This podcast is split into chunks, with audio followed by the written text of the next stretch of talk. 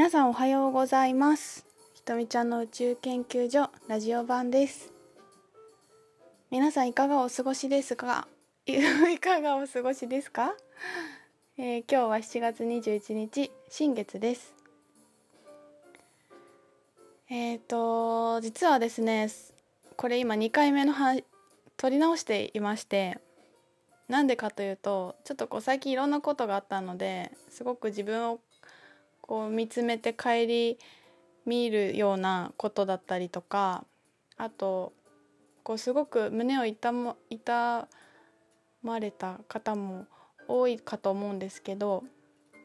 俳優さんが亡くなられたことがあってそれについてすごく自分で思うことがいろいろあって話してみたんです今ラジオで。たんですけどちょっとなんかあまりにも暗いと言いますか暗くていいんですけどちょっとこれなんかどうかなと思ってなんかあの喋るのをやめてしまいまして それでも出したらよかったかもしんないんだけどで別にさみんなは明るくしないといけないとかポジティブにしないといけないとか元気を与えないといけないとか思ってはいないんですけど思ってはいないんですけどどっちかっていうとやっぱりなんか聞いてよなんか元気になってもらえた方が嬉しいなって思う自分がいまして。でこれを出さない出すっていうことっていうのも別にまあ誰か友達に話したらいいことかもなみたいななんていうかこうたくさんの人にシェアしなくてもいいのかもとかいろんなことを喋ってる間にねあの考えてしまって全然意識がこうちょっと集中できないんだけどハートがちょっと悲しくって痛いっていう感じでしてね。あのブチッと切って今に至っております。はい。まあ皆さんいろいろ思われた方とかまあななんというか皆さんお元気ですか？どうですか？みんな。元気？元気じゃなくても大丈夫ですよ。でもあのみんなが幸せに生きていることをとっても願っております最近は私はあのすごく個人的なことであのちょっと悲しいことがあったりしたんですけどあのその感情の移り方変わりがすごく面白くて、えーと、起きた時めちゃくちゃ怒ってたんですよね。それ怒ってた時にこう怒りの神みたいなのにの扱い方みたいなことを自分で考えたりしてなんかノートに書いたので、まあ、怒ってらっしゃる方とか怒りの感情についていろいろ考えている方がいたらちょっと私のノートを読んでくれたら嬉しいなと思ってるんですけど「内なる破壊の神を飼いならす」っていうタイトルで書いております。まあ、そんなことがあってでそれを書いて次の日はすっごく今度なんか怒りがやっぱりなんて怒りの核？怒りのその本当のところってやっぱりこう寂しさとか悲しさとか傷ついたっていうことだと思うんですよね。でそれがやっぱ本当に出てきて次の日はこう怒るってことが全くできずもうただただ悲しくってなんかこう傷ついたのみたいななんかただただ愛してほしかったのみたいな感じの自分がいてもういいとか悪いとかなんか面白いとか面白くないとかすごいとかすごくないとかもう何も言わずハグしてほしいんですっていう感じの気持ちが出てきてなんというか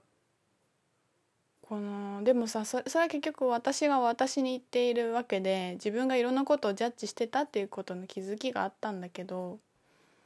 ていう気持ちが出てきてなんかこうほんと赤ちゃんのようにもうなんかう何にもできないって感じになっていましてそれが終わったら3日後1日目怒って2日目泣いて3日経ったら朝起きたら急になんかあなんか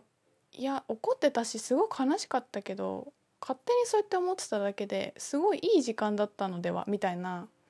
なんか新しいね視点にこう目が覚めたようになってちょっとちょっとまた違う感じで冷静に見えて感謝が自然と湧いてきてあのー、今元気になりました。なんかすごいこう一日ごとに移り変わる自分を観察しながらおりましたね。はい。ああ大変だったわ。皆さんもそういうことあるかもしれない。まああんまりね私そんなに本当久しぶりになんかこう食らったような感じで。でもねだいもう大体もう大体は怒ったり泣いたりすることって大体自分本当ねだ自分が悪い。自分が悪い。10発100発中100回自分が悪いですね自分の結局捉え方と自分が無意識に何を思ってるかと私が無意識にどのように世界に対して思ってるかっていうことが全部出ちゃっただけに過ぎないっていうことがこうまざまざと見せられるからでそれが嫌で最初怒るんですよね。で怒ってなんか私が悲しかった向こうが悪いみたいにやっぱ散々言ったりして、まあ、それが過ぎてちょっとこう感情的な波が去った後になんか冷静にこう何が起きてるかっていうところまで分かってしまったらこっちのもんみたいな。もうこっからはなんかこうギフトと栄養に変えていけるところまで自然と来るもんですね。これでもさ昨日一昨日かな。その落ち込んでる時はもうさ二度と這い上がれないような気持ちに本気で毎回なるんですけど人間って面白いですね。はい。でもなんかやっぱりここでその最後にギフトに変える力っていうのはやっぱ練習しないとできなかったりそういう視点を持ってる人のものをダウンロードしないとできない気がするので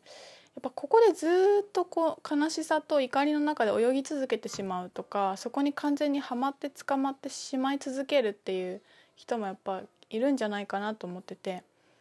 このこう何て言うのかなエネルギー錬金術と言いますかこれがこう怒りと悲しみからどうやって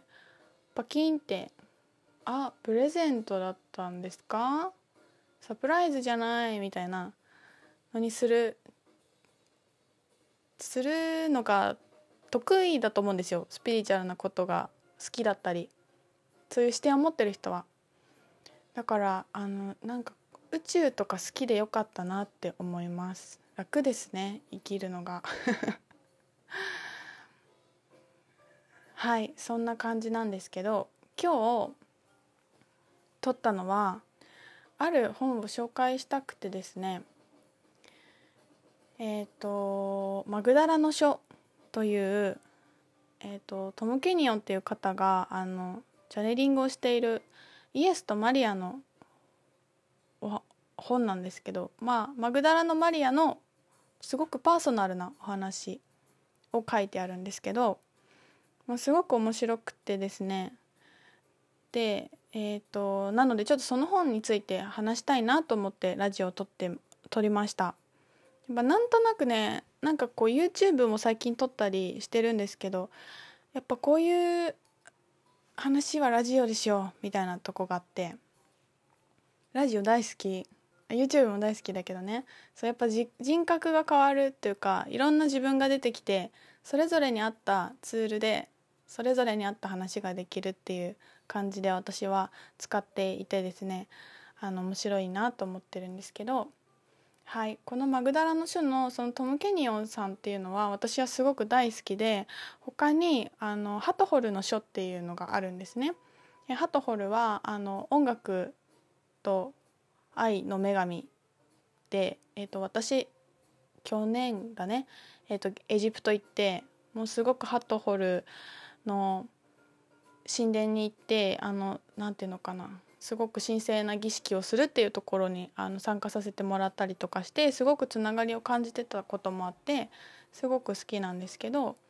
で、えーと、この「マグダラの書」はその、えーと、ハトホルの書でもチャネリングをしてるトム・ケニオさんが書いてらっしゃいます。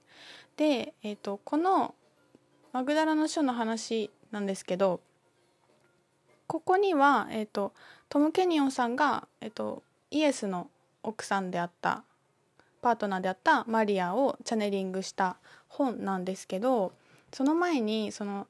トム・ケニオンさんの葛藤みたいなのがあの序文のところに結構書いてあって私それがすごい本当面白くてであの何て言うのかな。これ私の私語訳瞳語訳なので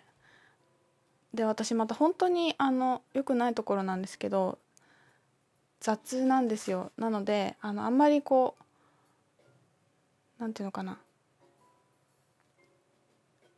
あの本当のことは本を読んでいただきたいという無責任なことを言って申し訳ないです。なんですけどはい。っていう感じでまあ聞いてもらえるとあの楽かなと思います。であのトム・ケニオンさんはすごくそのパワフルなチャネラーさんなんですけどチャネリングが嫌いということを書いてるんですね。でそれはやっぱりそのチャネリングっていう行為自体が何の根拠もない。で科学的な証明ができるわけでもない。でもすごくやっぱり膨大な情報が来るっていうことのその責任とすごく冷静にチャネリングっていうことを見てらっしゃって自分の中でもある程度調べてなんかこう感覚的なものだけではなくてこうこれは出せるか出せないかとかあのこれいる情報かいらない情報かっていうのをすごくこう精査されるみたいなんですね。なのでやっぱすごく葛藤が彼自身あるということを書いてあってでそれはすごくなんかあのー、リスペクトの気持ちがとっても自然に湧いてきました。ちょっとえーと終わっちゃうので後半に続きます。